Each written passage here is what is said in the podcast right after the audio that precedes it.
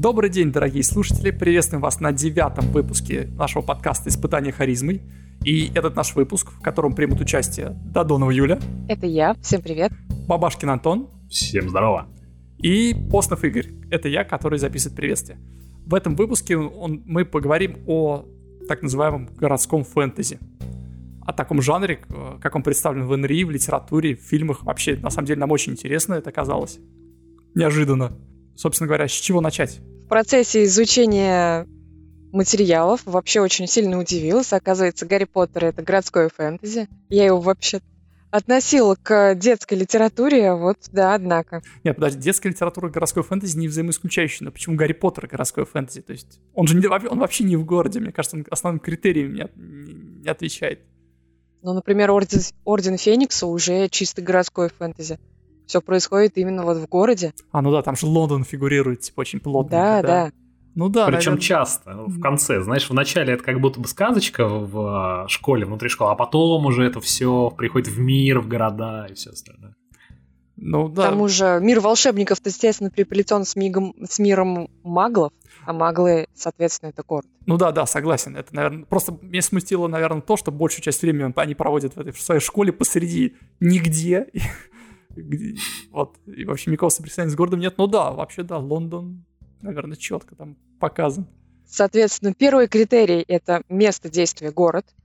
По-другому и быть не может, иначе это не городское фэнтези. И значит, это может быть сельским фэнтези. Да, а, а сельское фэнтези — это отдельный жанр интересный. Ну, я скорее думаю... всего, да. Это вот этот Гоголь-то писал Ви, это же типа сельское фэнтези тогда получается. Сельское, да. Отлично. Первый проходит Новый жанр. жанр сельского фэнтези. Далее, соответственно, наличие мистики, элементов фэнтези тоже обязательно. Ну, какие у нас там фэнтези городские популярные? А, Нил Гейман, вот это, ни, никак где, по-моему. Никак где же, да? Да. А, это же городское фэнтези. Ну, да, вот, кстати, вот давайте поговорим об отличиях. Вот есть никак где. Это изнанка мира, какая-то там обратная сторона, и у Лукьяненко, в принципе, то же самое. Это изнанка обычного города. То есть ты ходишь по улицам, смотришь на привычные здания, а где-то вот там за, углой, за углом, там, условно говоря, в подворотне или на изнанке, в канализации в какой-нибудь живут монстры, творятся чудные вещи, еще что-то. Это ведь городской фэнтези. Но есть городской фэнтези другое, где, например, Хеллбой тот же там как бы особо не скрывается в Хеллбой. То есть в Хеллбой нечисть живет вокруг, и я так понимаю, люди более-менее представляют, что там, что она живет. Да, однако все скрывается. Но не суть. То есть и то, и то, вне зависимости от того, что происходит по сюжету, все это городское фэнтези. Ну, надо, наверное, упомянуть, что фэнтези мы имеем, когда основа фэнтези вообще это магия, правильно ведь?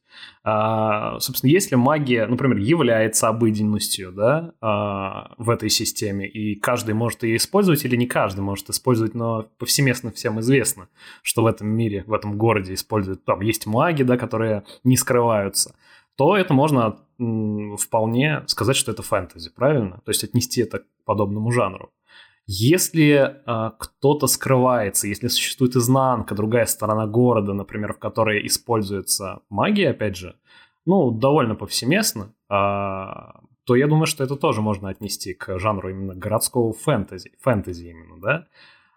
Если это мистика, то я думаю, что, несмотря на то, что в городском фэнтези присутствует зачастую элемент мистики, как мне кажется, если как бы э, вселенная построена на этом жанре, то, э, скорее всего, там должно быть что-то потустороннее, что-то таинственное, связанное со смертью, знаешь, потому что всегда религия, смерть, вот эта тема, мрачность, которая, которая бла-бла-бла-бла. Да, да, Антон, смотри, сейчас тебя перебью. Э, Лавкрафт — это вообще городской фэнтези или нет? У него, в принципе, обычная жизнь, то есть обычный мир вокруг нас, города и так далее, поместья — вот именно с этой мистикой. Это считается городским фэнтези? Я никогда не слышал, чтобы Лавкрафта относили к городскому фэнтези, но вообще по критериям похоже. Предполагаю, что я бы не, не назвал это городским фэнтези. А почему? Вот, Лично. Вот, Юль, ты бы назвала Лавкрафта городским фэнтези? Не знакома вообще с творчеством Лавкрафта. А, ты не читал Лавкрафта? Почитай, не кидайте короче. в меня помидоры. Мы кинем в тебя ктулху. Мне не очень по душе вообще вот это хтоническое зло, вот это вот все вот это. Ну да, Лавкрафт такой, но по критериям вот он... Специфическое. Да, по критериям он вроде бы как попадает. Вот, Антон, почему бы ты не отнес, например, Лавкрафта к городскому фэнтези? Ну, Потому что, знаешь, э, там сам фокус, так сказать, истории всех, они э, про то, что э, есть некая таинственная высшая сущность, да, потусторонняя, которые осуществляют как, какую-то там свою страшную деятельность, у них есть какие-то свои собственные мотивы. И обычно все игры и все истории подобные, они основаны на таком, знаешь, на тайнах, на вот этих вот э, культах. Ну, я лично отделяю э, жанр мира, вселенной, в которой она может существовать, от конкретной игры, например, или фильма. Там же фокус делается. И историю можно по-разному представить. Например, в том же городском фэнтези можно играть мистические истории или хоррор. Ну, то есть ты, ты считаешь, что Лавкрафт не относится к городскому фэнтези, потому что у него фокус именно не на, не да. на том. На этом давайте перейдем к третьему пункту. У нас были уже два. Это тщательное описание. Мир должен быть живой. Все должно быть на грани реализма. То есть реалистичность созданного мира, именно городской, городской среды, где все происходит, должно быть реалистичным. Мне тут, знаешь, я тебя немножко, наверное, уточню или, может быть, даже поправлю. Я не совсем понимаю, что ты имеешь в виду, должно быть в созданном мире реалистично. А в городском фэнтези обычно берут уже существующие города. Ну, часто, очень часто. Потому что это как раз позволяет вот решить твою проблему с детализированностью. То есть ты берешь, допустим, реальную Пензу, мы же в Пензе, поэтому берешь Пензу и как бы строишь на основании ее. Тебе уже не нужно ничего детально продумывать, ты ее знаешь. И все, как бы проблема решена, нет? Если просто берется именно конкретный какой-то город, то сразу решается проблема с локацией. То есть на всем известном памят памятнике Росток будет происходить какая-нибудь там битва между добрыми парнями и злыми парнями. Вопрос именно в реалистичности, то есть прописании деталей о том, что мир реагирует на то, как друид идет и превращается вдруг в железного медведя. Соответственно, никого это не удивляет, да, этот друид имеет право существовать, потому что он часть этого мира. Реалистичность, а не реальное место происхождения.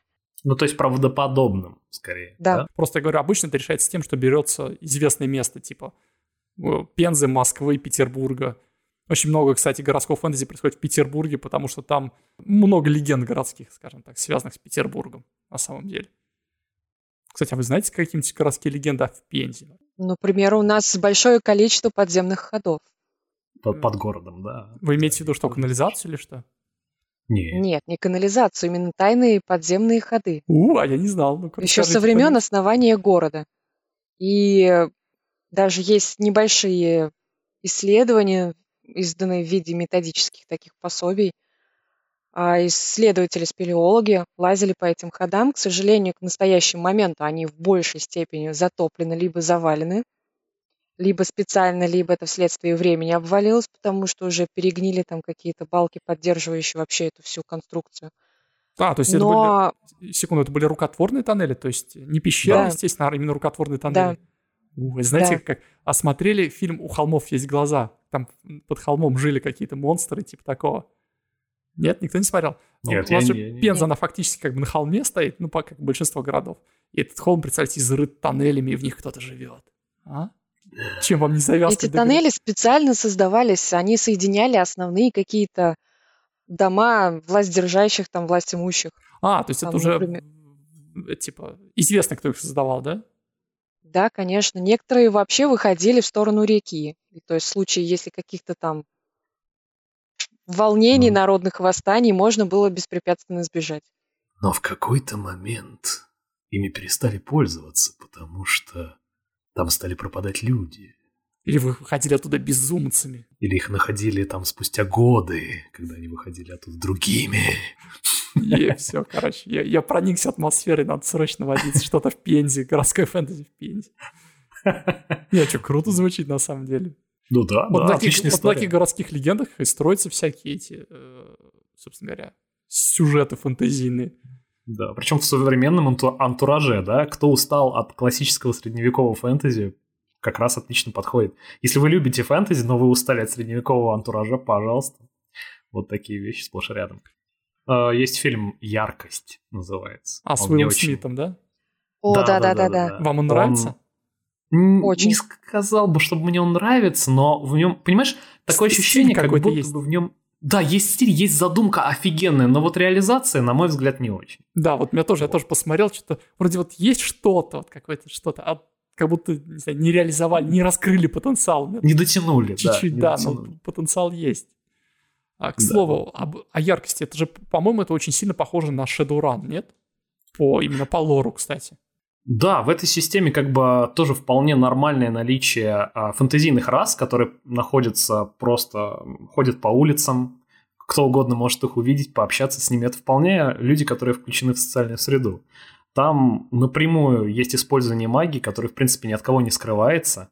Помимо всего прочего, то, что делает его киберпанком, да, э, декеры различные, сама вот эта концепция суть антиутопической социальной несправедливости, корпорации и так далее и тому подобное. Там напрямую известно про драконов. То есть там драконы обитают в э, лечении людей, и возглавляют, как правило, какую-то корпорацию, например, есть такой дракон.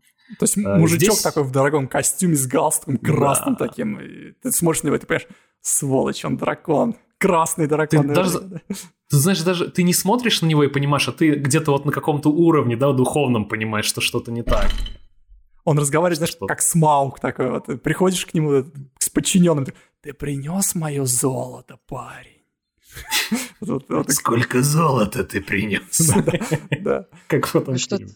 Описали какого-то стереотипичного такого мужичка. Он еще сидит на куче золота, да?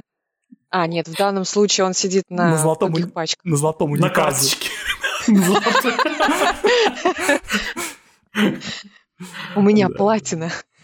Да. Не, может быть, дракон юрист, кстати. А, вот, кстати, если говорим о Шадуране, там же, я так понимаю, по лору прямо смешение такое есть. То есть это с такого момента был обычный мир человеческий. То есть, ну, жили люди, жили, а потом начала проявляться магия. То есть кто-то там неожиданно начали рождаться эльфы, орки, люди. Ой, ну, люди и так были. Понятно. В общем, да, да, ну, вот, вот так это работает, да, там тролли начали Типа магического катаклизма, знаешь, вот что-то такое, что-то что пошло не так в какой-то момент. А там корпорации и там... власть захватили, вот, вот это вот все, про это, да? Ну, да, не только корпорации, там, в частности, еще очень интересная, как сказать, интерпретация современного мира, то есть как политические государства, что там происходило, где они воевали, было очень много конфликтов, был, да, была даже история о драконе, который там участвовал в одном из конфликтов. Очень интересная. На самом деле, э, ну, не будем тратить время на пересказ, но если есть такое желание, можете поинтересоваться. Есть NRI-системы под Shadowrun, а также есть э, ряд компьютерных игр. Очень, кстати, интересно. Ну, давай тогда прям пару слов о, собственно говоря, о самой системе, как о механической, там, в чем ее особенность, скажем так, можешь так сформулировать? Есть какой-то такой насыщенный момент, э, насыщенность информации. Там, э, в частности, очень любопытно, что э, есть классы определенные, которые, опять же, среди них есть декеры, так называемые хакеры, да, там есть такая сеть мировая, нечто вроде интернета, в которой могут, можно грубо говоря, разум пролазит в нее, и внутри сети происходят какие-то вещи. Ты можешь там воровать информацию, ты можешь там жить, грубо говоря. У тебя есть аватар определенный, твой аккаунт, который э, проводник твоей силы внутри. Там есть сражения внутри этой сети. То есть э, механика уникальная на самом деле, и не в каждой системе такая присутствует. То же самое, что и поскольку есть магия, довольно классическая, а среди них есть также и люди, которые этой классической магией обладают. Это заклинатели духов, да, которые привлекают эту силу подобного рода, магическую, именно первородную такую магическую силу. А, ну и, конечно, классические для всех остальных оперативники корпораций, которые в первую очередь воины, да, и пользуются обычным огнестрельным оружием, гранатами и всем остальным. Ладно, давайте тогда Шодураном более-менее. Если кому-то интересно, они сами посмотрят. Давайте еще какие-нибудь другие системы вспомним. А, я вот сейчас сходу Э, буквально на днях, я когда решил, решил ознакомиться с этим вопросом, чуть-чуть подробнее коп, копнуть, я наткнулся на систему, которая называется City of Mist. Не очень глубоко знакомился именно с механикой системы. Ну, просто у меня что-то времени не было, и пока желания. Я так понял, механически она похожа чем-то на Fate. Ну, э, есть схожие, схожие какие-то моменты, э, насколько я понимаю, они там э, как-то по-другому называются, не аспекты, а как-то иначе немножко. Ну, что-то темы вот. какие-то, теги, теги там есть. Что-то да, что-то в этом роде. То есть, не буду говорить конкретно за механику, но есть что-то похожее, вот именно та, такое направление, знаешь, ас- аспективное, похожее на фейт именно направление. Но конкретно, насколько я слышал, она все-таки отличается. В частности, она игра заточенная под такой нуарный детектив, знаешь. Ну, кстати, да. Но она все равно относится к более нарративным системам. То есть это да. не, не, не D&D, не Pathfinder от, от, в этом городском фэнтези. Это именно такая нарративная система. Мне вот, да. если честно... Не старый олдскуль. Да, мне, если честно, там очень понравился именно баланс персонажа между двумя сущностями, которые называются мифос и логос. Там вообще вся система, она отчасти связана именно с сеттингом, с каким-то нарративом. Там все построено так. Вы играете более-менее, так понимаю, в, ну, в любом городе, можете хоть свой, я так понимаю, брать, там что-то никак не ограничено. Возможно, прописан какой-то один. И суть в том, что обычный человек получает какие-то... Он получает пробуждение, так называемое. Да. То есть есть разломы в мире, а, испытывая какое-то эмоциональное переживание, возможно, да, как, как вариант, в человеке просыпается мифос. То есть идет разлом из одного мира, где они, так сказать, обитают, и реальным миром. И в человеке получает воплощение, это его вторая сторона. То есть кто бы это ни был, человек из легенд, да, какой-то бог, возможно. Там Локи, Зевс, Тор, кто-то еще. Может быть, какая-то могущественная мифическая сущность, типа там да. драконы, еще что-то. И вот эти миры отделяет так называемый вот этот как раз туман. И туман все время стремится как бы отсечь один мир от другого. То есть он постоянно э, этим занимается. И персонажи игроков должны все время балансировать между мифосом и логосом. Они при создании выбирают там сколько-то из пула тем, себе вы должны выбрать там несколько, что-то типа 4, по-моему, около этого. Можно взять там три мифоса, один логос или наоборот. Ну, в общем, в любых пропорциях, но всегда должны быть обе темы. Если персонаж в ходе игры теряет одну из тем, там, в силу каких-то обстоятельств, там, отказывается от нее, предает свои убеждения в ее отношении, и, то он перестает быть игровым персонажем. То есть он становится либо обывателем, если все скажем так, захватил вот этот логос, э, повседневная жизнь, он становится скучным обывателем, там, например, клерком. А если э, побеждать Мифос, то он становится каким-то эпическим героем, там, воплощением Зевса, и он теряет всякую связь с реальностью, то есть он, из него уже нельзя играть, он бог. Вот он именно воплощение. Мне вот это прям очень понравилось, то есть именно такое отыгрывать баланс между двумя свои, да, своими... Да. То есть балансировать между этими личностями, это, по сути, суть игры, да, в некотором отношении. Да, Хорошо. Мне, мне очень понравилось, прям очень мне интересно с, с этой точки зрения сделано. Че, еще какую-нибудь систему, какие там еще существуют? Кому-нибудь интересно про янтарный город вообще послушать, что он себя представляет, хотя бы с точки зрения лора? С точки зрения любопытства, скорее. Любопытство? Потому что я а, не знаком с системой. Ну, по системе это именно сыщик, это отдельная система, там можете почитать. По, с точки зрения лора, это такой, знаете, а, город, который появился посреди степи. То есть ничего не было, и там постепенно начал зарождаться, появились первые постройки, там люди начали их строить, само собой. Постройки, первые дороги, первые там какие-то, не знаю, здания, небоскребы и так далее. Э, и почему он, собственно говоря, называется янтарным городом? Потому что город строился на залежах янтаря, так называют, ну, то есть прям янтарь. И вокруг него сосредоточена вся промышленность. И есть легенда в этом янтарном городе, что вот этот янтарь — это кровь по-моему, бога лисицы, богини лисицы, что-то такое. То есть люди, добывая янтарь, откалывают частички ее души и носят ее, и там вокруг этого, в общем. А... Это тоже городская фэнтези, да? Да, это мифология крутится. Но там городской mm. фэнтези с точки зрения, что все происходит в этом городе, в янтарном городе, и, собственно говоря, уйти оттуда ты в сущности, наверное, никуда не сможешь, потому что там посреди, посреди степи ничего нет. Но при этом там вроде бы есть всякие там поезда и так далее, но там, это знаете, как в фильмах Миядзаки, ты можешь сесть на поезд, ну, ты не знаешь, куда он тебя привезет. Ну, по сути, это э, они сознательно делают какие-то границы для того, чтобы все действо, да, происходило внутри этого города, и за пределами просто да. ничего нет, и еще нет ми- смысла. И еще мистику вот нагоняют этим такую, что типа, mm. вроде бы и можно куда-то уехать, но ты не знаешь куда. Предпочитаю кот-автобус. Кот-автобус. Кстати, у Миядзаки же тоже фактически, это же тоже городской фэнтези во многом, всякие вот эти унесенные призраками и так далее. Это же, наверное, тоже считается городской фэнтези. Только так он японский. Тоторо. Тоторо. Там понамешано. Ну, там, Много чего. Да, понамешано, но тоже есть что-то общее, на самом деле. Там, знаешь, такой своеобразный жанр, какой-нибудь азиатская фэнтези городская. Вот все системы, большая часть, которую мы сейчас обсудили, они так или иначе завязаны на детективном элементе. И город туманов, и янтарный город. А, все как-то связано с детективами. Почему такая популярность именно в городском фэнтези, что очень часто встречаются именно детективы? Почему не что-то другое? Возьмем тот же... Для этого есть все инструменты. Не скажи, там именно, вот, например, город Туманов и янтарный город, они заточены именно на то, что там механически они заточены на детектив. Там механики поиска улик, раскрытие преступлений, там, шпионаж и так далее, они механически заточены. А вот системы, которые заточены меньше, их как-то их самих по себе меньше. Вот, например, тот же вот «Мир тьмы», Антон, ты вот с ним больше знаком. Там есть фиксация на детективном элементе или вообще? Или нет? Да, Могу сказать тоже, что есть такой момент. А, Все это в основном очень часто мертвы тьмы играют именно как в детектив, детективные истории. А, есть также возможности играть в нечто иное, конечно же. Но я думаю, что это все берется из-за того, что есть определенный мир современности, да, то есть есть технологический прогресс, есть некая более цивилизованная среда, нежели в некоторых, э, так сказать, аспектах именно реального обычного фэнтези. Здесь город, да, здесь есть полиция, здесь есть какие-то властные структуры, имеющие определенное влияние. И детективной истории здесь действительно все инструменты и вся среда для этого сосредоточена именно здесь.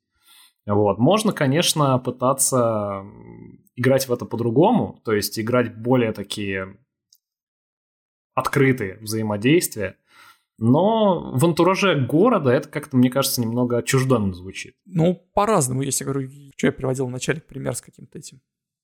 Карнивал Роу Хотя там тоже детектив, mm-hmm. кстати, классический, так что все забудьте. Детектив самое лучшее, что можно играть в городском фэнтези. Все. Забудьте все, что я сказал. А. Заг... Вот именно про это, да, загадки какие-то, расследования и так далее. Конечно, это не обязательно так, можно играть в какие-то, ну, опять же, интриги. То же самое, это загадка, да. Все вот эти вот э, моменты, э, связанные с разгадкой чего-то, какой-то тайны, какой-то интриги, они очень хорошо играются в среде, когда особенно когда что-то скрывают, да, то есть в общей социальной среде. Ну, то есть, да, где в, в, городе, в городе вряд ли будут фаерболами кидаться, там полиция да, набежит, да. поэтому больше на детективе, да, наверное, я понимаю. Ну, расскажи тогда чуть-чуть про «Мир тьмы», вообще, что он из себя представляет. Это же тоже городское фэнтези фактически, причем очень популярное, так, одно из самых. Ну, да, это довольно популярная система, а, в целом а, очень сильно формирует ее, так сказать, в жанре городского фэнтези такая надстройка, как маги, присутствует. А вообще в этой системе а, очень много надстроек а, над основной. Это основная, естественно, это VTM, то есть Vampire Masquerade. Вот, Антон, сейчас я сразу спрошу, пока не забыл. Как соотносится между собой мир тьмы и вампиры? То есть что из этой системы, что сеттинг? Это одновременно... Каждая надстройка, она дает определенную механическую составляющую для того, чтобы играть в то или иную эм, как это, расу, что ли, подрасу, да, класс определенный. Скорее, да, класс в определенном смысле. То есть в ВТМ, скажем, есть правила, которые описывают э, и сеттинг, то есть кланы вампиров, как они взаимодействуют между собой, с миром, с людьми и так далее. Есть ну, много книг специально по ВТМ это Vampire the Masquerade. The Masquerade, да. То есть чисто классическая вампирская ветка. Вот, где описана и механическая в том плане часть, что остальные, например, оборотни, маги и так далее, у них даже механически все это дело отличается. То есть а, использование заклинаний и всего остального. Поэтому есть специальные правила, которые выходят в каждой настройке, которые вводят эти так называемые подрасы, чтобы тебе было понятно, как ими играть. И даже объясняется суть, потому что мне что нравится в этой системе, например, маги, а, очень интересно а, принцип их каста, как они вообще это дело понимают, каждый из них, и как сам процесс того, как они кастуют. А про другие настройки, там ты говорил, вот есть настройка для вампиров, наверняка для оборотней, для кого, магов? Для оборотней, для призраков, для демонов даже есть такая настройка. То есть э, то, что именно какие-то мистические потусторонние силы характеризует. Есть другие миры, э, которые, из которых, соответственно, просачиваются эти, эти сущности. И это все существует в едином сеттинге, вот в этом мире тьмы, я так понимаю, да? Да, да. Единственное, можно использовать, э, не использовать какие-то из этих моментов, и у тебя получается мир без, ну, с вырезанием этих вещей, потому что они всегда основывались именно на вампирах. Вампиры были первыми. И все остальные настройки это, так сказать, хочешь опциональные, хочешь используй, хочешь не используй. Ну, то есть их можно смешивать, можно не смешивать. Ну, ну по сути, да, правда, в основном общем сеттинге есть э, определенные представления, которые уже там прописаны. То есть это, ну, так сказать, неправильный мир тьмы. ты можешь а, ну то есть по умолчанию они все есть, но ты можешь не использовать какую-то надстройку, и она как бы да? будет существовать в мире, но скажем так, не будет на ней фокуса просто. Да, фокуса ни, никакого нет. Вот. И надо, надо, конечно, ознакомливаться с сеттингом, там довольно много написано, даже я читал не все, далеко, конечно, не все, и представления мои тоже ограничены, безусловно. Меня может кто-то поправить даже. В комментариях я был бы очень рад. А, вот, в общем-то, и все. То есть надстройка магии вообще на самом деле показательна для этого. Она, на мой взгляд, одна из основных, что, дел... что может сделать из твоей игры городской фэнтези. Ну, собственно, а как же игра, одна из самых популярных игр в мире. Я говорю, конечно же, про D&D пятой редакции, которая, в общем-то, с первого взгляда как будто бы не подходит для игры в городское фэнтези. Так ли это, и что мы можем с этим сделать? Как мы можем изменить ситуацию? На самом деле ДНД, вот именно вообще ДНД и ДНД пятой редакции не вот прям идеально подходит, я сразу скажу, на городское фэнтези, но а, в силу ее популярности существуют отстройки, которые могут превратить ее во, во что-то приличное, во что можно играть по современному сеттингу. Сразу скажу, что тут вряд ли получится детектив какой-то прям такой сильно замороченный. Все-таки ДНД не про детектив именно на базовом меха- механическом уровне. Но в целом, используя определенные настройки, можно. И в частности, вот недавно совсем вышел перевод на русский язык а, так, называемой, так называемой книги современности, а, которая выросла из одной арканы для ДНД, то есть такой плейтестовый материал. И, собственно говоря, оформлена она просто отлично, можете прям брать и читать. А, сайт dungeonanddragons.ru с переводами, где все, перевод... где все фанаты переводят материалы по ДНД почти. А, и, собственно говоря, мы все с ней ознакомились. Я всем дал ссылочку, все почитали. И сейчас, я думаю, мы обсудим ее поподробнее, потому что на этом мы сфокусируемся, как превратить ДНД именно в городской фэнтези. Сразу скажу, что это будет городской фэнтези, скорее в духе, наверное, а, как раз того же самого, что ближе, наверное, к Шадурану получается, потому что тут современные технологии, драконы живут среди людей, орки, эльфы, все, все существуют в одном котле, и как бы вот, вот про это подразумевает система. А, с чего начнем ее обсуждать? Ну, наверное, с, яркий... С обложки, может быть? Да, давайте с обложки. Красивая девушка. Да, на обложке изображена красивая девушка, там даже есть подпись, что это чародейка, которая там использует свою магию для того, чтобы что-то сделать. А, я имел в виду скорее не прямо обложку, а оформление. Оформлена она прям очень классно. Я не смог найти автора, кто это сделал, но работа была проделана просто мастерски. Тут отличные скриншоты, а, рисунки, арты. Я даже не знаю, кто это рисовал, но прям очень круто все смотрится.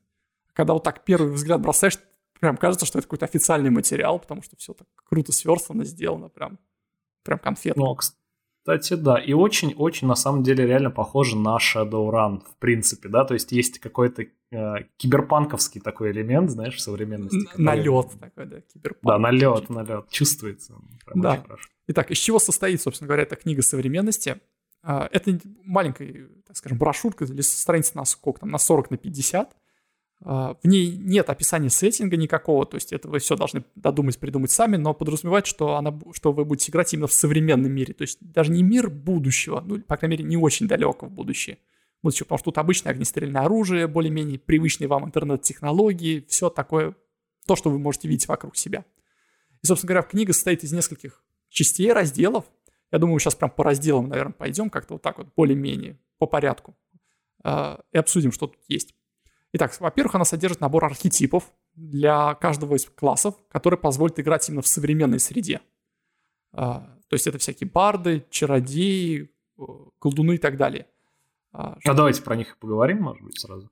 Ну давайте. Рассмотрим. А... Наверное, надо уточнить, что это рекомендованные архетипы. Соответственно, мастер может принять решение о том, что взять каких-нибудь э, классических архетипов.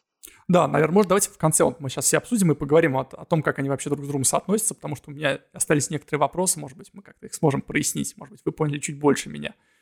А, ну что, тогда давайте начнем прямо по порядку. Кто тут есть? Варвар, Барт? Кому-нибудь есть что-нибудь сказать про них? Ну, давайте с первого, да. Есть такой путь дикости варваров, как путь дредноута. А, когда читаешь про этот э, архетип, э, знаешь, первым же делом, э, первая же способность называется джиггернаут, да, а, просто сразу в голове рисуется некая, знаешь, такой молодой человек, огромный молодой человек с развитой мускулатурой, с широкими плечами, в каких-то тяжелых доспехах, с какой-нибудь тяжелой пушкой. И мне очень нравится, когда в описании одной из способностей там написано, даже не способности, а именно в описании самого пути, э, сказано следующее. Дредноуты подходят к бою самым прямолинейным способом, редко имея при себе не то, э, только один ствол и оставляя опустошенную дорогу позади. То есть тебе понравился класс варвара, как тут представлен? Да, мне в целом довольно, довольно интересно было за этим читать. Это, значит, довольно э, типичный Крепкий стереотип. Нет, да, да, да, что-то в этом роде. Знаете, а я представлял не крепкого орешка. Когда, во-первых, прочитал Дредноут, я сразу представил этого парня из Людей X, который, знаете, в шлеме такой, который не смотрели? Да, да. Который бежал, стену да, ломал. Да, я вот так, я представил сразу его почему-то.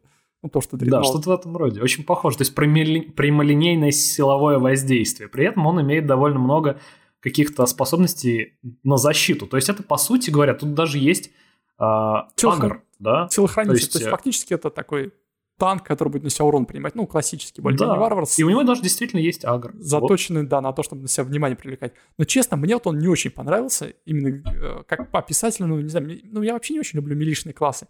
А как работает варвар вот в этой системе, я совсем не понял. Варвар же он типа на рукопашное оружие. Неужели оружие дальнего боя никак это, не знаю, не внесло правки? Мне вот это вот немножко ну, не знаю, мне кажется, если бы ему дали каком-нибудь фишечки завязаны, например, не только на ближний бой, а на работу, там, не знаю, с пулеметом, гранатометом, мне кажется, стал бы еще поинтереснее. Ну, я так понимаю, что это не слишком исключается в, так сказать, в общей конве, но как говорится, да, было бы, по-моему, интересно. С учетом того, какое там интересное оружие, но об этом мы чуть позже поговорим. Да. Ну, не знаю, вот Варвар, честно, у меня оставил смешное впечатление, вот Антону понравился. Юль, наверное, нечего сказать. В целом не заостряю никогда внимание на такие классы. А, хорошо, тогда давай. Мне играть варваром... Тебе не нравятся суровые, сильные мужики с бородой? Женщинам тоже суровые, тоже с бородой. Может. С бородой, да. С накладной такой, что Нет.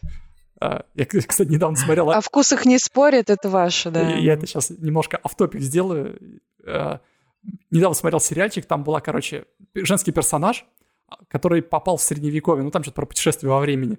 А, и она себе сделала накладную бороду такую прям из какого-то меха. А когда ее спросили, типа, зачем ты все время таскаешь бороду, она, она ответила, хочу быть похожим на мужика. Типа, задолбала а, ломать руки и ноги всяким насильникам, которые думают, что с женщиной можно сделать все, что угодно.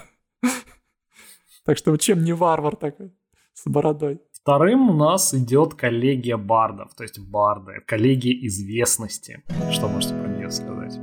А, опять скажу, мне тоже, вот Барт и Варвар, они тут в самом начале, они оба мне не очень, ну, не очень понравились. Барт получился каким-то таким, я не знаю, ну, как-то не создался у меня образ, когда я его читал. Вроде бы он, понимаете, вот этот архетип, он прекрасно вписался бы в обычную книгу игрока и не смотрелся бы там чужеродно. У него как-то не хватает способностей именно для современности, что ли. То есть не чувствуется, что он часть современного мира, просто еще один парт. У меня вообразился некий волк с Уолл-стрит. Обаятельная улыбка, неотразимые выступления, убедительный человек, который умеет повлиять на кого-то. Горы порошка, короче, вот это все. Жена красотка, да, Феррари. Да-да-да, и денежки так с ладошки. Есть что-то. Так на самом деле, да, у него там есть а, особо интересные способности касаемо того, что он может использовать, накладывать заклинание приказ с особыми условиями, да, то есть гораздо чаще, чем это может сделать обычный это, это, знаешь, когда это, сказать, на бирже вот это сидит и говорит, продавай, покупай, короче, вот это вот все, да.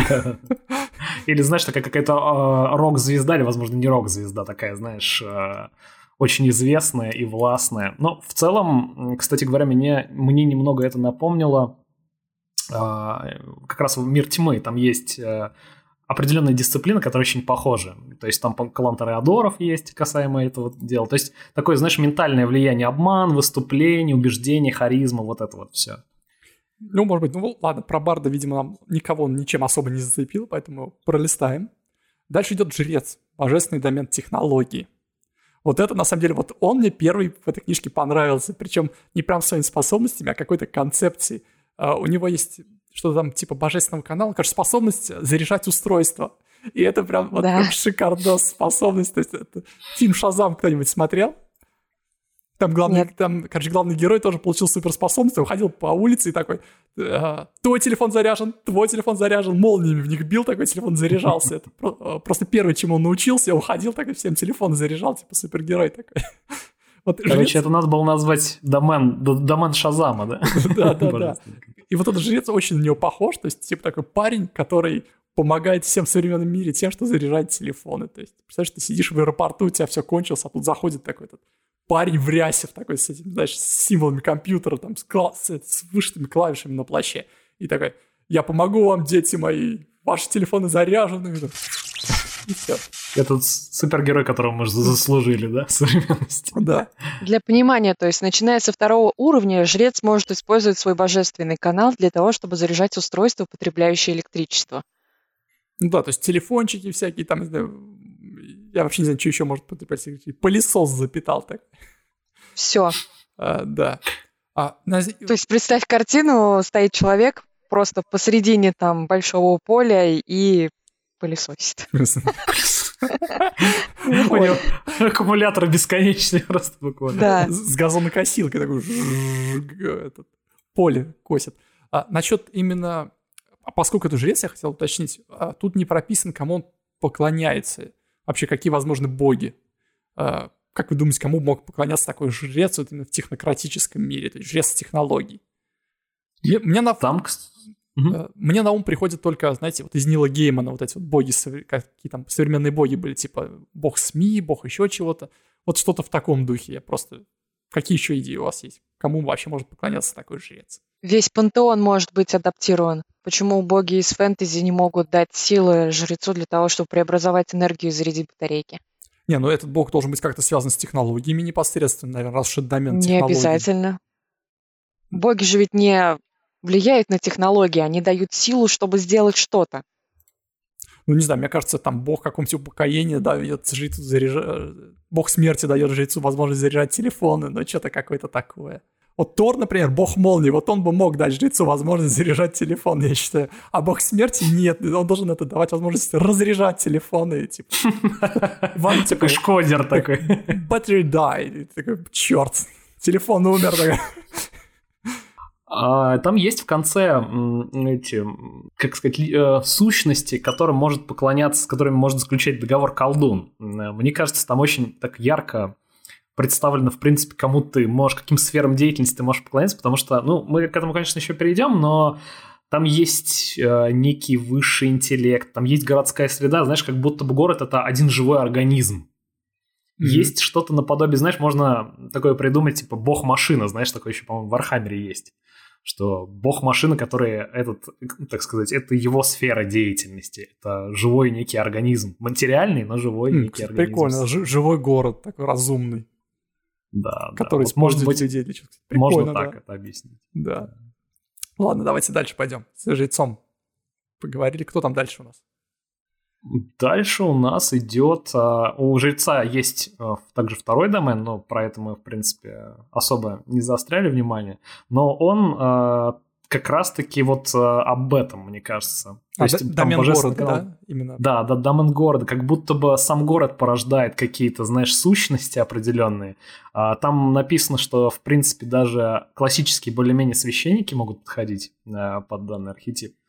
Вот. И он вполне себе действенный. А, то есть там, к примеру, для того, чтобы понять, о чем он, там есть такое, такая возможность на 14 уровне, экспресс-транзит. А, вы можете использовать маршруты общественного транспорта, чтобы мгновенно перемещаться в другие точки города. И причем это автобусные остановки могут быть, станции поездов, метро. Это буквально телепорт который просто с остановки до остановки. Знаешь, как, как в Гарри Поттере, помнишь, они там руку вытягивали, там автобус подъезжал. Тут также приходишь да. на остановку, вытягиваешь руку, так, и ты на другой остановке. Так. Да, это вообще прикольная вещь. Да, с точки зрения этого нарратива это прикольно. Здесь, наверное, ориентация на то, что город э, сам по себе за живое существо, и ты, собственно, его чувствуешь и обращаешься к силам города для того, чтобы что-то сделать. Ну да, да, Антон уже сказал такую идею, что типа город живой, типа надсущность. А дальше у нас идет друид, получается, да? Ну, а... я думаю, у нас есть человек, который может подробно рассмотреть. Оц- оценить дают. друида, да, наш... Оценить друида по достоинству. Заслуженный друид, Юля, давай. Ну, мне кажется, он здесь немножко куца, учитывая, что жрецу аж целых две страницы полновесных. А друид здесь всего лишь в одном столбце, но мне больше всего понравился о том, что здесь металл не никотируется, он принимается как должное, то есть раз он есть в земле, значит, собственно, друид должен его использовать. То есть круг города, единственный и основной, металлический дикий облик, то есть любое животное, в которое ты трансформируешься, собственно, оно облекается в металл. Ну, то оно скорее как состоит из металла, я так понимаю. То есть ты как бы твой облик представляет как железную версию этого существа. То есть, допустим, какой-то медведь из мусора такой с торчащими острыми гранями, какими-то обломками. Вот, вот что-то вот такое. Мне бы хотелось представлять, что он не из мусора. Цитирую. «Ваш облик сделан из металла и предметов городского обихода, более походя на конструкты, чем звери. Пока вы трансформированы в зверя, ваш КД увеличивается. Вряд ли из какого-то мусора можно там из каких-то плат, обломок там каких-то металлических деталей. Хотелось бы что-то более полновесное, цельнометаллическую оболочку. Да, мне прикольно кажется. Типа на свалку металлом зашел, собрал его вокруг себя и так, как еж такой металлический. Классно же смотрится, нет? Ржавый. Ну, ладно, в зависимости от обстоятельств и окружающей обстановки, да. Если на металлопрокатном, в металлопрокатном цеху, то да, там красивая, все будет такая хромированная зверюшка. Я, знаешь, а если я на помойке, то, соответственно, я, знаешь, в магазине это детских игрушек такой плюшевый медведь такой... Типа, а что я так получилось? И динамик при каждом движении начинает, как у советской ляльки такой присвистывает. А. Мама! Да, конструкт. То есть это ты фактически э, перевоплощаешься в конструкта. Вообще это было раньше невозможно, но сейчас, да, возможно. При том, что действительно, может быть, представить себе какой-нибудь старый динамик, который может немножко разговаривать. Или, или тостер такой, который тостами выстреливает. Да, да, да. Удобно для типа сепаратистов. А я Новый еще, супергерой. Еще в тему вот этого друида, меня, знаете, когда я прочитал, у меня возникла следующая ассоциация. А, опять же, никто из вас не смотрел мультфильм, который называется «Любовь, Смер- смерти роботы, что Love, Death and да, Robots. Да, да, да. Смотрели? Помните, там был, да. э, как сказать, короткометражка, где про в японском антураже показывали духа, этих духов, э, как называется, лисы. Там да, типа да, историю да, духа он... лисы рассказывают, типа угу. а, раньше охотились на эти, я забыл, как они называются, они, да, Антон? Да, Кицуна это были. А, Кицуна, да. В общем, там были какие-то демоны, японские демоны, которые, в общем, якобы соблазняли мужчин, вот это все, превращались в лесу, ну, женщины превращались в лесу. Вот Многохвостый лес, да. Да. Угу. Помнишь, Юль, такой, да? Да.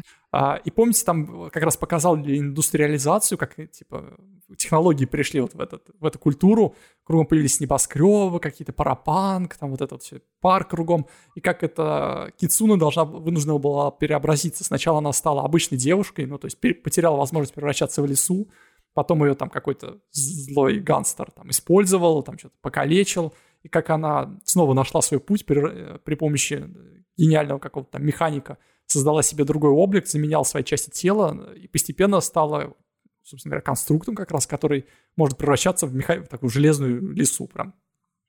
Вот мне первый... Киберкицуне. Да, киберкицуне. И, собственно говоря, замкнула цикл, то есть стала не просто духом, как сказать, не духом вот той Японии, а духом новой Японии, вот это все.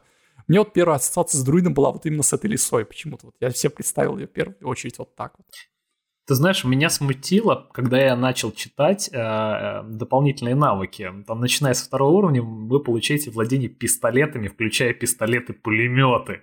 И тут у меня, знаешь, такой образ в голове, когда друид, вот знаешь, классический такой, вынимает из-под плаща два пистолета, два УЗИ просто какие-то, и начинает поливать металлом. Цените природу, Да, сволочи, да.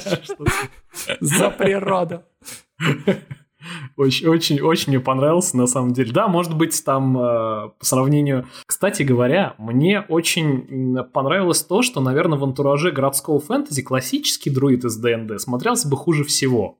А вот такой друид немножко... Он прям вот идеально входит э, в этот антураж. Да, нет никаких вариантов. Не, а знаете, какой классический, еще бы неплохо смотрелся, какой-нибудь, который этот круг Луны в, в элементале может превращаться. Сделать ему элементаля пара, например. Почему чем такой паровой друид да. в городе, кстати, тоже можно было как-то адаптировать. Огонь, пар, вот это вот все. Ну или с учетом того, что мы же все-таки в городском фэнтези есть с, с, этой, с элементами мистики, можем иметь какие-то оборотни, да, это анимак фактически, а, да, кстати, то есть да. они тоже, оборотни тоже, тоже. А. Так, ладно. Друг... По сути, это ведь только рекомендованный архетип, то есть да? на что можно сделать уточнение, так что, думаю, из классического можно вполне использовать пастыря. Да, конечно. А, так, давайте да, идем дальше. Дальше у нас идут воинский, идет воинский архетип. А, он называется командос. А, честно, я не очень люблю играть за воинов. Вообще, ну, все в ДНД, мне кажется, всегда скучными. И командос тут, ну, это классический воин. Я не знаю, есть что про него сказать? Ты, ты не один, который так считает, так многие на самом деле считают.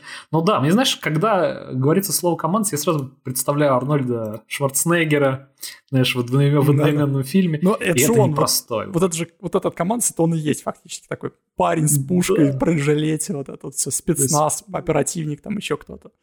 Да я в моем представлении чем... команда здесь практически по описанию неотличима от следопыта, который будет дальше, потому что здесь он также выслеживает свою добычу, грубо говоря, используя какие-то технологии. Ну, кстати, может быть. Видишь, Здесь он, он просто здесь... какой-то гибрид. То есть что команда, что следопыт, его трудно отличить. Слежка, тайники и прочие доступы какие-то. Ну, то есть он, по сути, здесь э, воин с элементами суппорта. То есть тактическая помощь, планирование да. наперед, да, вот это вот все. Э, с учетом того, что боевых именно каких-то опций у него не так много здесь. В отличие от классического. Опять же, ну да, такой командир спецназа, который планирует атаку, а потом за 10 секунд там все врываются и всех перест... там, кладут в пол и все. Да, да ну намного в этой книге, как спелкастера, все время интересней. Больше возможностей. А, а вот не скажи, вот, например, следующий у нас архетип монаха. Мне прям очень зашел. А, а, Путь Ганфу, это, я так понимаю, какая-то игра слов, типа Это такая... просто воплощение, да, да, да, да. Типа ган и кунфу. Да, да, то есть такая какая-то Ганката из Эквилибриума. Да, такая смешная игра слов немножко получилась. А, но мне вот этот монах очень понравился. А, он сразу мне напомнил несколько этих. Во-первых, помните боевики Джона Ву? Ага, с, ага. с этим... Кто их не знает. Да, вот, вот, вот это классический главный герой, короче. Прыгает в замедлении, как Макс Пейн. Прыгает там боком на стол, потом катится, стреляет, перекатывается, там вырывает оружие и так далее. И второй, короче, кто у меня сложился, это Джон Уик. Это прям вот, прям, ну чем не Джон Уик? Вот этот Классика. Да, да, то есть классика. Э, владеет... Черный костюм, черные очечки, все. Да, то есть вот этот монах, у него тут особенность в чем? Э, он владеет э, этими пистолетами легкими, то есть может стрелять в ближнем бою. То есть если обычно в ДНД всегда атака в ближнем бою накладывает помехи, ну, то есть, что неудобно в упор стрелять. У этого монаха это снимается, что позволяет ему в ближнем бою, то есть, соответственно, драться и стрелять. И это вот прям классический Джон Уик вот в фильмах, когда он там идет вперед, вырывает оружие, стреляет, там как захват, э, прикрывается щитом, там идет дальше, стреляет. Это вот классический вот этот монах. Мне прям, мне понравилось такая концепция. Да, именно. и правильно Юля сказал, мне тоже это напомнило очень сильно Эквилибриум, да, э, тот самый фильм, вот эти ганкаты, которые там были. С учетом того, что здесь еще есть э, такая особенность, на 11 уровне вы получаете владение автоматами и тактическими шотганами, и они считаются при этом монашеским оружием, знаешь, то есть шотганы в каждой руке, бум! Прям а, это, знаешь, это чуть-чуть матрица, короче, добавляется, когда выходишь в плаще, да. такой из-под плаща достаешь шотган и такой но, да, кстати, Матриц. Да, да. Концептуально мне прям монах очень понравился. Несмотря на то, что никакой спал, не спелкастер, вообще один из лучших э, э, архетипов в этой книжке, вот именно ближнего боя такой. А, ладно, давайте дальше. Дальше еще один у нас такой полукласс, как сказать, полукастер. Это паладин идет дальше.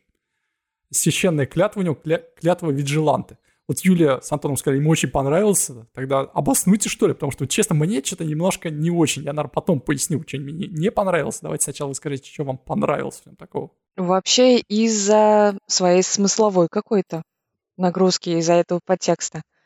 Из Википедии. Википедии. Виджиланты от испанского вырежем. Из Википедии виджиланты – персоны или группы, цель которых является преследование лиц, обвиняемых в настоящих или выдуманных преступлениях, заслуживающего наказания. Но правовые структуры, соответственно, обошли ну, это по каким-то причинам. Мститель, короче, такой народный. Благородный мститель – это законопослушный гражданин, это тот же самый Джон Уик, у которого убили собачку. Ну, Джон Уик... Э, э, Джон Уик монах, все Декстер... мы уже определили. А Декстер, Декстер. А Декстер вообще-то был этим психопатом. Типа, ну ладно. Ну, кстати, он э, работник правоохранительных органов. Ну, кстати, да, у него же был типа четкий кодекс, кого убивать, кого нет. Кстати, да. Почему? Неважно, по какой причине он это делает. Ну, Даже если он немножко куку, это намного интереснее. Он же ведь в правильное русло направляет все свои способности. Ну, то есть вам он понравился именно концептуально, да? То есть не по способностям, а именно из-за концепции. Да. да, здесь просто ему в руки дали там целый инструмент. Он вот может делать э, благодаря своим благородным порывам, идти, расследовать преступления и делать самосуд, что самое важное. Да, причем у него все заточено на инициативу, на преимущество инициативы, на преимущество какого-то обнаружения. Знаешь, мне такое сразу всплывает в голове, что он ходит, знаешь, по ночным улицам, слушает полицейское, ну, радио на полицейской волне, может быть, сидит где-то около горгули на краю парапета и вглядывается в мглу ночного города. Этот город прогнил. Прогнил, да. И а, тут догматы, Где знаешь, детонатор?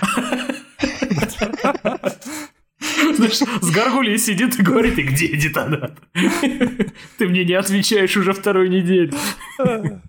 Ну, кстати, да, это классический такой мститель. Еще немножко этого Панишера он мне напомнил из Марвел вот этого. Да, тоже есть такое. Ну, тут, видишь, догматы. Правосудие в, своих, в твоих руках, охоться и устраняй виновных. Честно, я когда дошел до Паладина, я еще ничего не читал. Я почему мне не понравился, я сейчас немножко объясню. А когда я дошел до Паладина, я подумал, что там будет немножко другое. Я немножко, так знаю, обман ожиданий произошел. Я рассчитывал увидеть там что-то типа судьи Дреда. Честно. Вот мне кажется, такой паладин был бы отлично для городской среды. То есть закон превыше всего, там все, все такое. То есть ты, ты там, я не знаю, взломал автомат, ну я хотел спасти свою жизнь. Неважно, ты нарушил закон, в тюрьму 10 лет, и все, короче. Ну а почему нет? То есть не обязательно так? А, нет, вот тот, что описан тут, он именно мститель. То есть он мстит преступникам, которые сбежали правосудия. А судья Дред не мстит преступникам, которые сбежали правосудия. Для него все просто. То есть нарушил закон, ты виновен. То есть не, не причина важна, ничего. Судья Дред, он другой немножко, он именно такой чисто закон воплощение. Вот я рассчитывал увидеть что-то такое. Мне кажется, такой паладин бы э, хорошо подошел к городскому антуражу. То есть есть тонкость по определению, то есть ты не можешь работать вместе с правоохранительными органами для того, чтобы осуществить свою месть. Ты должен делать именно самосуд, иначе ты тогда не преследуешь догмат Виджиланта. Ну да, вот, вот поэтому я говорю, у меня произошло небольшой такой обман ожиданий, поэтому мне он немножко не, не очень понравился. Мне ближе вот именно тема судьи Дреда, чем именно Мстителя такого, чем Бэтмена. Ну, кстати, к слову, здесь надо сказать, что такого архетипа здесь нет, это действительно упущение, наверное. Да, мне кажется, это было бы прям шикарно. Так что это, берите на заметку, будете играть обязательно, придумайте, скиньте и все, опубликуем. Так, ладно, дальше. Дальше идет следопыт, собственно говоря, который Юля приравняла к командусу. Э, тут я немножко в двух словах, надо, давайте, если позволите, я скажу.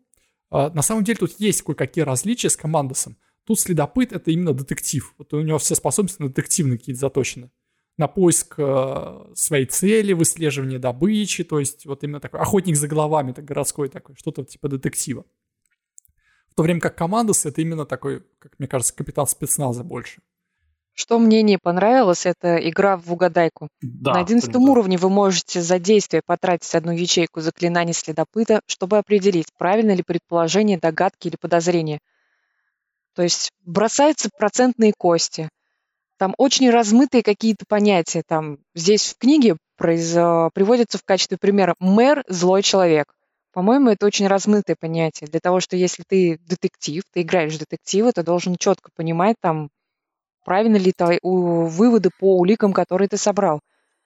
Тут, знаешь, мне кажется, извини, я перебью немножко тебя, вот именно касаемо этого момента, тут не столько концепция вот эта вот э, «мэр злой человек» размыта, общие фразы, сколько границы того, что тебе может сказать мастер, размыты мастерским же произволом. То есть он может да, сказать да, да, да. тебе, что он, э, что если это простая тайна, ты можешь не применять эту способность для того, чтобы сделать какие-то выводы. Либо, если эта тайна крупная, и ты прокинул кубики, то он имеет право не говорить тебе конкретных вещей. Как мне кажется, мастер и так в процессе игры это может делать легко, и ты можешь даже подумать, кинуть на анализ, есть такое расследование, да, в ДНД, и что-то понять. Это механика нормальная в процессе даже без этой, собственно, способности я немножко не понимаю, зачем она здесь стоит. Нет, а знаешь, она нарративная. Ты стоишь такой посреди города под дождем, такой, а, как там? Эти улицы шепчут мне, что мэр продался. Кстати, здесь, знаешь, есть, наверное, здесь какой-то смысл в том плане, что здесь сказано, что это твои ничем э, не подкрепленное чувство, твой инстинкт детектива, да, то есть как будто бы ты что-то из воздуха узнаешь, как будто чуешь, да, вот действительно, злой он человек или нет, когда не знаешь. То есть это, ну, как бы нельзя кинуть расследование на какие-то выводы, которые не очевидны, да. Разве что только так оно может работать, более-менее имеет хоть какой-то смысл, но я считаю, на одиннадцатом уровне можно было и повкуснее. Ну, может. Да, согласна. Может. У меня ассоциативно родился в голове Роршах из «Хранителей». Mm. Может быть, кстати. Да, очень похож, кстати, возможно, да. Потому что очень-очень, в принципе, соответствует. Потому что здесь... Называется, кстати, следопыт, э, следопыт конклава темных охотников. Просто громкое название, и, по-моему, в описаниях оно ничем не подкреплено. Ну, кстати, возможно, да. Но это звучит круто, темный охотник. Конечно. А, ладно, давайте двигаться дальше. Дальше плут. А, что вы можете сказать про плута? Честно, у меня он как-то из головы вообще. Я его когда прочитал, я вообще ничего не запомнил из того, что он может. У вас остались какие-то впечатления о нем? Ну, вообще, это вор, лазутчик. Вообще, как бы современность создана для плутов. Лазучик может проникнуть туда, куда другие не мечтают, найти то, что он ищет, и вернуться снова, ускользая или уклоняясь от любого, кто пытается его остановить. Во-первых, вы можете заметать следы с третьего уровня. Остальные даже могут и не представлять о том, что вы там где-то нашкодили. Нет, а чем он отличается от обычного вора из ДНД, вот из книги игрока? Это же фактически то же самое, только, знаете, налет Здесь, технологий э... чуть-чуть есть, и все. То есть, как-то, не знаю, концептуально, мне кажется, он ну, не получился каким-то уникальным. Нет? А по-моему, нет. То есть ты вор и знаток проникновений вследствие своих умений вора, но ты еще и инженер, то есть начиная с третьего уровня у тебя там появляются возможности. Ты знаешь, как работают приборы, машины и прочее, а, прочее. знаешь, все, все у меня сложилось. Это, короче, вор типа 11 друзей Оушена смотрели? Да, да. Это да. вот такой да. вор, да? Да, да. Мастер на все руки. У него же есть здесь очки проникновения, да, которые он может использовать именно на это. Когда, знаешь, он обходит лазерные лучи, там где-то в музее, ползет по стене, может быть, по, потолку. Вот знаешь, это... висит на этом канате над полом. Это как миссия невыполнима, короче. Вот, вот такой да. вор, короче, типа. Все, да. понял, понял, как это воспринимать. Он и соседке и тостер починит, и систему переустановит, и залезет в форточку. Человек-муравей прям из Марвел. Ладно, что, дальше пойдем? Да, да? давайте дальше. дальше. Про него, в принципе, сказать больше нечего. Ну, что-то да. А дальше, собственно говоря, собственно говоря, идут магические классы, как Юля сказал, самые вкусные в, этом, в этой книжке для кастеров. И дальше у нас идет кто? Чародей, да? Чародей. Да. А тут, собственно говоря, чародей черпает свои силы. Как бы чародеи вообще в ДНД это ребята, которые получают свои, свои силы от, скажем так, от наследия какого-то. То есть э, они у них в крови, скажем так магическое наследие. И тут, я так понимаю, чародей получает свои силы а, от каких-то вот именно, как написано, сетей. Он мне очень сильно напомнил Декера, если кто знает, из Shadowrun. Там был такой класс персонажей, они как раз специализировались на проникновении в эти вот мировые сети, да. И в частности, вот он, ну, хакер, грубо говоря, хакер с некими очень-очень а, такими на грани магии возможностями, потому что, по сути говоря, действительно магия, то что только стоит, просто, я думаю, все поймут, если прочитать, как называются его эти способности. Социальная сеть, сетевой удар, магический фаервол, метамагическая ошибка и сетевая перезагрузка. То есть все его э, способности э, именно заточены на то, чтобы какие-то манипулировать внутри этих сетей. Информационных, там, имеется в виду. Да, информационных сетей и добиваться своих целей за счет этого. То есть там фактически заклинания, которые он может использовать, они с этим напрямую завязаны. Ну, по сути, это крутой хакер. Он получает информацию, он перезагружает сеть, делает какие-то неисправимые ошибки в сети, так что нельзя пользоваться оборудованием. Ну, тут, кстати, многие кастеры именно как хакеры выступают. То есть такая технология здесь э, как сказать, связано с магией, скажем, вот эти вот интер- высокие интернет-технологии тут очень часто связаны с магией. И колдуны тоже отчасти хакеры на самом деле получились. И все заточено на электричество. Да. Но что у чародея мне прям понравилось, вот это на первом уровне социальные сети вы получаете да, информацию да, да, вот без это. труда какой-то личности, то есть э, без проверки интеллекта. Мы чародеи, вы только представьте. А, ты знаешь, как это он такой, это взял такой, о ком надо узнать, там, я не знаю, а Джорджи, mm-hmm. сейчас я погуглю, короче, у него есть аккаунт ВК, там, в Одноклассниках, там, я не знаю. Смотри, я взломаю его почту. Да, он лайкнул вот этот пост и сделал репост вот этого, он наверняка там, я не знаю, диссиденты еще кто-то, все, короче. Анализ социальной активности на магическом уровне. Это очень так современная модная тенденция. Это очень прикольно, как минимум. А, так, ну если с чародеем больше нечем сказать, то давайте пойдем дальше. А, дальше у нас идет колдун. И, собственно говоря, колдун тут а, один из самых таких, как нас сказать, а, богатых, что ли, получился. У него целых два архетипа, целых два покровителя, которым он может служить. Это с одной стороны. С другой стороны, мне кажется, они оба получились какими-то одинаковыми. Первый покровитель — это сверхразум, Ваш покровитель очень мощный независимый искусственный интеллект. Вы не совсем уверены, откуда он взялся. Некоторые колдуны говорят, что он был зарожден сам, как грядущий повелитель сети. Другие говорят, что он был создан многочисленными взаимодействиями в цифровом мире. Можно даже подумать, что это какой-нибудь инопланетянин, прилетевший на Землю и скрывающийся, знаете, сверхразум. А вот а второй архетип называется «Призрак из машины», и тут опять то же самое, типа, тут опять может быть сумасшедший и, там, я не знаю, и так далее, и так далее. Мне кажется, это почти одно и то же, нет? Ну да, я не вижу разницы особой. Тут единственное, да. что немножко нарративно есть, типа э, призрак из машины, это может быть, например, дух почившего хакера, то есть, знаете, подключился к сети и умер, например, его душа теперь блуждает mm-hmm. по интернету. От, есть... Оцифровавшуюся душу, да, обитает где-то. Да, то есть... Описание. Вы заключили сделку с сущностью, по-видимому, полностью цифровой, будь это сумасшедший ИИ или дух почившего хакера. Призрак из машины обладает свойствами, не поддающимися описанию. Ну, честно, очень похоже. Они между собой очень похожи, только такое нарративное небольшое различие есть. Но это можно отыграть по-разному, а можно сделать одно и то же практически. То есть ну, такое, спорный, спорный момент, мне кажется. А, собственно говоря, что тут прикольного у, у колдуна есть? Мне понравился и слуга. То есть ты создаешь маленького такого бота, который тебе помогает. Но у него, честно, мне возник не, некоторый... Я немножко ошалел, когда это прочитал, потому что тут написано, что это... Что он выглядит как крошечный гуманоид. Я сразу себе представил такого кибермладенца, короче. Я когда читал, представил из Mass Effect, там можно было создавать помощника, который взламывал мультитулы ну, у твоих противников. Я представил Летал такой шар. Дрон, дрон. А, ну дрон, да. Да-да-да. А вот тут такой. именно маленький гуманоид. И я такой сразу, типа, что младенец, что ли, такой маленький ходит рядом со мной, что это крипота. Упс. Упс, да, крипота какая-то, короче. Ну, в целом колдун тут такой же получился, тоже э, связанный с сетью, с интернетом, с этими всякими высокими технологиями. Он взламывает устройство, перенаправляет устройство. В принципе... Техновирус, да, вот это тоже. Пройти по проводам, кстати говоря, любопытная вещь. Это путешествие на короткие дистанции по линии электропередач. Единственное, вот я тоже задумался о том, что они действительно очень похожи с колдуном, но как... Э, точнее, с чародеем, извините.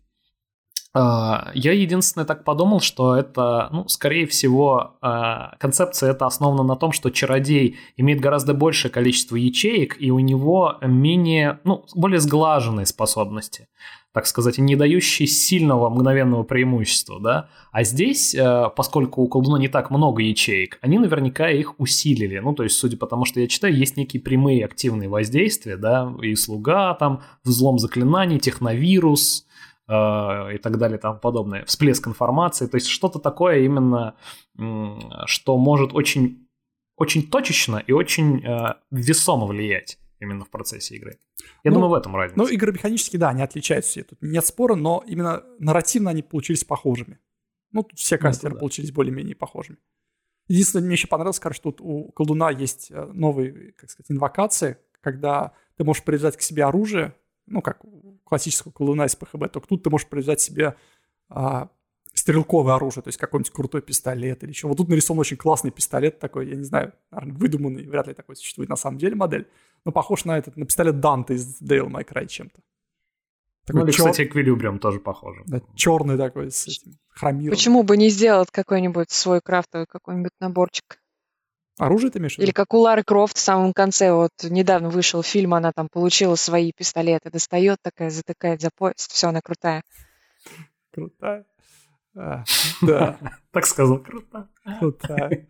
Я просто не знаю. Да, я, она крутая. Я вспоминаю предыдущий фильм просто про Лару Крофт с Анджелиной Джоли. Вот мне они почему-то не нравились никогда. Вот та старая Лара Крофт Слишком много всего, что гипер. Типа грусть? Я не хотела это говорить, но ты сам сказал. Аккура... Аккуратнее со словами игры. Если ты говоришь, что тебе не нравится Анджелина Джоли, это опасно делать. Мало ли, поклонники. Там э, всего какое-то все слишком гиперболизированное, все слишком злодей какой-то. Ну, вы понимаете, но мне не слишком Лара, слишком какие-то сюжетные ходы, одни рояль в кустах, всего много, и все это слишком. Ну да, что-то мне с Джоли не понравился новый, он как-то, знаете, он не то, что прям сильно лучше, он просто какой-то такой более, более, более реалистичный. реалистичный. Да. Ладно, мы отвлеклись, возвращаемся к, к нашим баранам. И дальше у нас идет... Дальше идет перечень э, всего. Нет, Почему дальше идет волшебник? Магическая традиция – это магическая традиция волшебника. Не забываем про нее. А, Школа техномантии. Волшеб, волшебник, да, техномант. И тут, собственно говоря, это очень крутой программист. Прям типа такой кодер с 99 уровня, а, который что-то пишет программы, переписывает, какие-то эмпатию к машинам имеет. Кстати, это очень странное название, эмпатия к машинам. Знаешь, это типичный сисадмин представляется, который гладит системник и такой, давай, дорогой, работай, работай. Еще чуть-чуть осталось. То есть вот такие образы создаются. Ну знаешь, да, так, мне в, очень... В свитере такой, в очках такой, это знаешь. Вот с оленями, да? Да-да-да. Ну да, здесь действительно программа заклинаний, то есть, грубо говоря, создание свитков, это мне очень напомнило, да, что-то подобное э, про, про создание заклинаний каких-то таких, которые действуют не так. Заклинание онлайн, активация, загрузка заклинаний, да, себе, это, да, очень похоже на обычного такого классического именно кодера-программиста, что-то в этом роде. Отрадно, что здесь прописано наиболее подробно. Например, можно запрограммировать заклинание ускорения, которое наложится на существо, которое нажмет комбинацию Ctrl-Alt-H на клавиатуре. Нет, на, на арте тут нарисована крутая, короче, девушка так, в черном стильном костюме, пиджачке каком-то, с планшетиком и так далее. Но я все равно теперь буду всегда представлять такого советского программиста в свитере и в очках. И все. Вот это мое видение техноман. Ну вот, собственно говоря, это все архетипы, которые тут представлены. А, сами судите, какими они получились. В целом нам показалось, они достаточно, ну, по крайней мере мне, что они достаточно концептуальны. Есть какие-то получше, какие-то похуже, но в целом, по-моему, прикольно, здорово вообще прям. Да, на вкус и цвет прям очень богато все, и хотелось бы сразу, прочитав это, поиграть. Перейдем дальше. Следующий раздел мы, наверное, по, по более так поверхностно рассмотрим. Там, я не знаю, Следующий раздел у нас идет э, современное снаряжение. Тут описаны всякие плюшки, собственно говоря, оцифрованы. Современный мир именно в реалии ДНД. Броня, оружие, а, всякие взрывные устройства, гранаты, аксессуары и так далее. Да, причем я бы хотел немножко остановиться, прям буквально на пару слов на этом. А, ну, по броне сказать нечего, это классическая броня из ДНД по классическим правилам, просто называется она несколько по-другому скорее. Ну да, нет, ну, почему тут есть небольшие, небольшие такие отличия, там типа кожаные куртки, там бронежилет, там легкий ну, бронежилет. Да, но это все так. Скрытые, тут, кстати, есть механика скрытой брони в ДНД, такого не было в классическом. Тут э, некоторая броня обладает навыком скрытности, то есть ты ее можешь носить под одеждой. И это, кстати, очень концептуально, потому что обычно в ДНД герой ходит, ну, типа, при полном вооружении везде.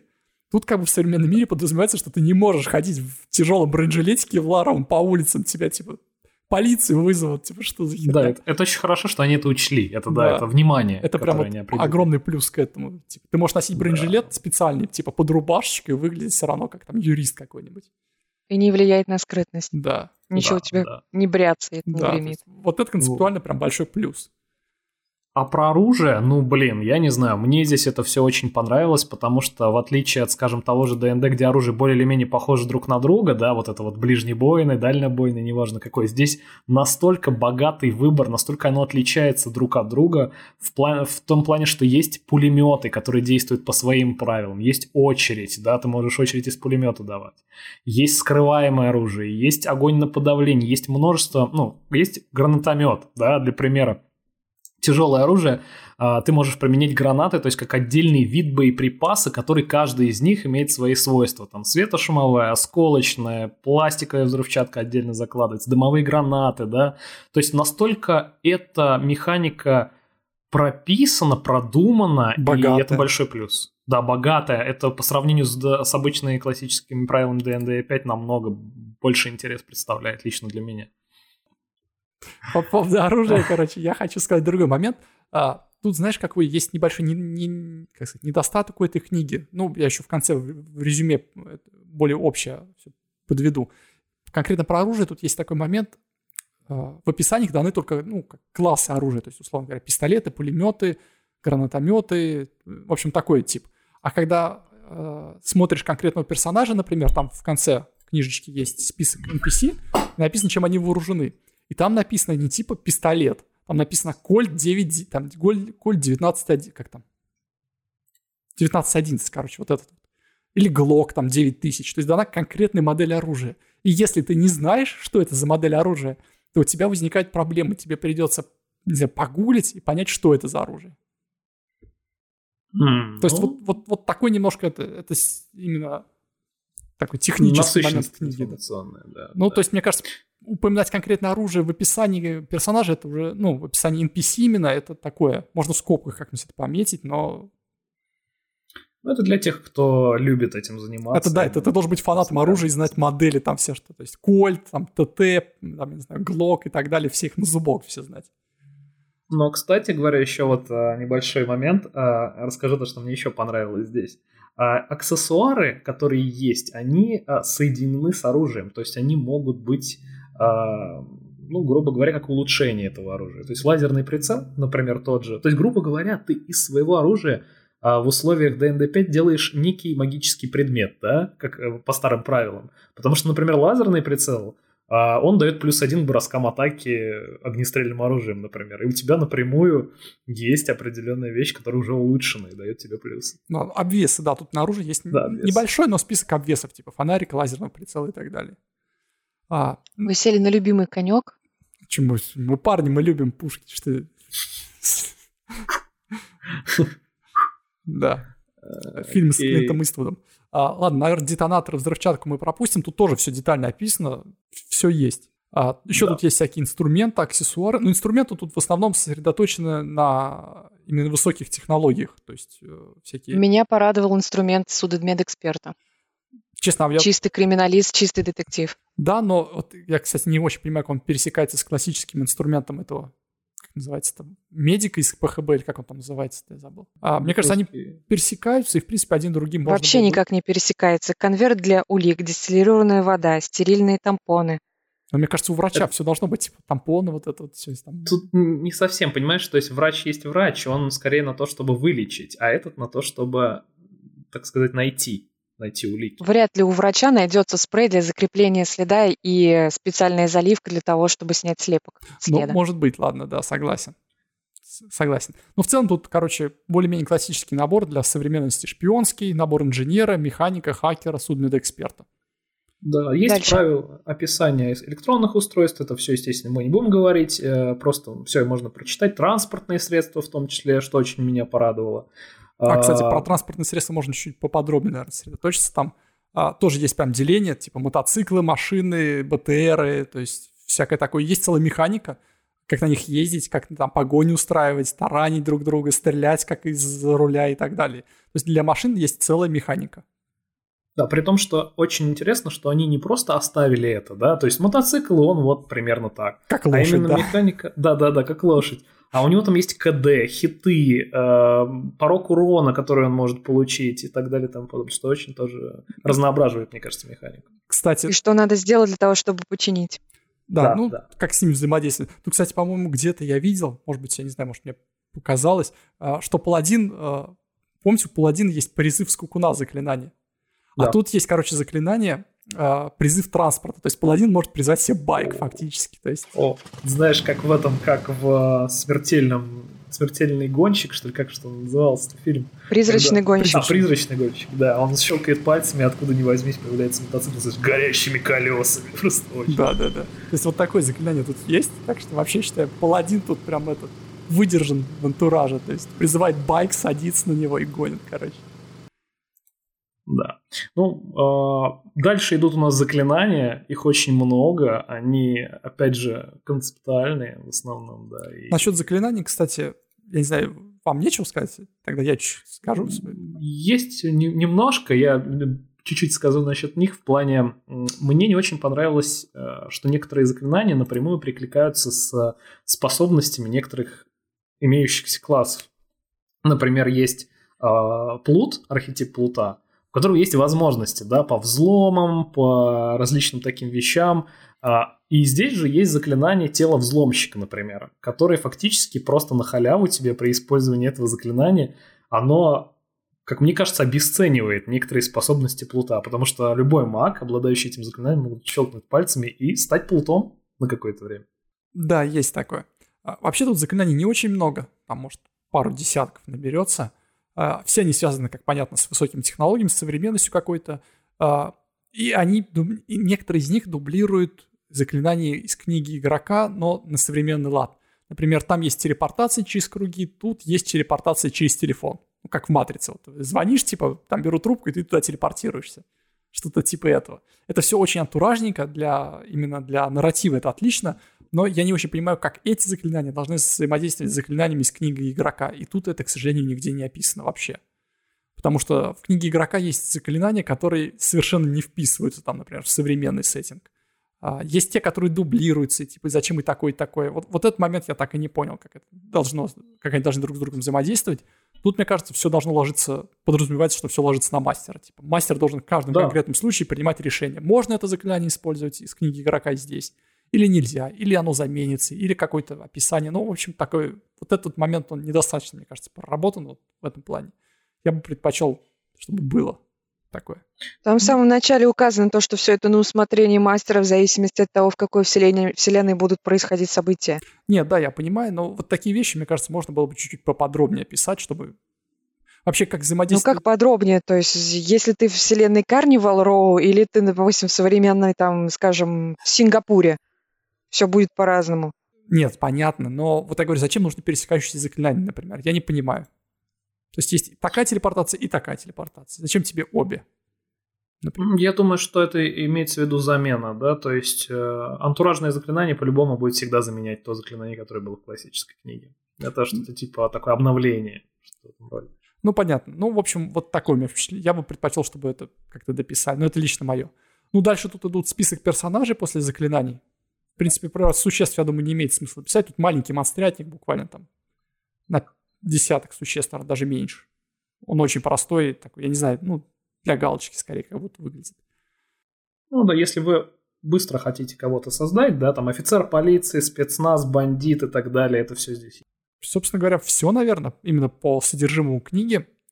А, что, давайте какие-нибудь общие впечатления подведем? Да, давайте общие выводы какие-то сделаем. А, лично Надо мы... играть. Надо играть, это правда. Всегда надо играть. Но в целом, э, я могу сказать, что книга мне действительно понравилась в первую очередь антуражно. Э, архетипы, все то, что там прописано, вот эта среда взаимодействия с городом, который представляет из себя какой-то живой организм, наличие, знаешь, таких вещей, как э, host in the shell, да, то есть э, вот этот призрак в доспехах, грубо говоря, то есть живая, живой механизм, который, на который здесь сделали тоже отсылку. А, Все это погружает тебя, может погрузить тебя как в какой-то городской фэнтези, так и в киберпанк. И это жанры, которые мне нравятся. И с этим в ДНД пятой редакции можно сыграть. Можно сыграть запросто, это будет круто, это будет аутентично. Я считаю, да, играйте, играйте. А, тогда давайте я скажу. А, мне, а, во-первых, я согласен со всеми остальными. Тут она очень антуражная, в плане нарратива здесь все здорово, прям, когда читаешь, погружаешься в это во все. У меня есть вопросы вот именно скорее к механическим каким-то частям. Вот я не очень понимаю, как некоторые вещи соотносятся с тем, что есть в книге игрока. Я понимаю, что это, судя по всему, отдано на откуп мастера, но это достаточно такая приличная работа будет по объему. Поэтому не думайте, что вы откроете эту книжку и вам прям все станет абсолютно понятно, все просто. Придется чуть-чуть еще самому подумать. От этого тут никуда не деться. Она говорит, ну, 40 страниц, там нельзя было, наверное, впихнуть все, что необходимо, поэтому впихнули все то, что для антуража, для... Необходимый минимум, в общем, сделали. Не, не все, что можно, писали, но необходимый минимум сделали. Какие-то вопросы у меня еще остались. Такое впечатление все время создалось. Создавалось, что как будто я что-то упускаю, как будто не хватает какой-то какой-то информации. Э, для примера, я не знаю, вы, наверное, на этом не сосредотачивались, но тут есть а, лист персонажа в конце, и в нем описаны дополнительные навыки. То есть некоторые навыки из книги игрока заменены, некоторые даны новые, и про них в книжке нет нигде ни слова. Как их применять, для чего применять. Вроде бы они интуитивны, казалось бы. Ну, то есть ты, там, навык компьютер, ну, понятно, что он делает. Но вот какого-нибудь такого маленького описания, хотя бы абзаца текста, было бы, я думаю, не лишним сделать вот про такие вещи, потому что у меня все время создавалось впечатление, что чего-то не хватает, что как будто я пропустил какую-то часть книги, и теперь не совсем понимаю, что происходит. Вот у меня такое... То есть недосказанность. Да, какая-то недосказанность осталась. У меня есть теория, ну, я почитал, оказалось, что, в общем, для времен предыдущих редакций ДНД был целый сеттинг, назывался Урбан Аркана. А, он был на D20, и он, он был как раз про современность, то есть очень похож на эту книгу. А, там, конечно, были другие правила, другие механики, потому что старая редакция ДНД, но, возможно, я потом поищу еще. Возможно, что если почитать его, именно там полноценный сеттинг-бук, скажем так, то станет попонятнее чуть-чуть именно в плане сеттинга, в плане чего-то еще. Вот, в общем, имейте в виду, есть еще одна книжка по старым редакциям. Можете ее откопать, почитать, может быть, станет чуть-чуть попонятней. Вот у меня такие впечатления. В целом здорово. Что ж, хорошо, что такие вещи есть, они небольшие, они довольно легко с ними ознакомиться, понять, что происходит, да? И я думаю, что мы будем на этом заканчивать. Да, Пора. наверное. Всем спасибо за то, что нас слушали. Спасибо. Предъявите мультипаспорт, отправляйтесь в приключения. Да, и обязательно пишите в комментариях, что вы думаете. Да, что вы думаете вообще про городское фэнтези и, собственно говоря, про эту книжку в частности. И всем пока!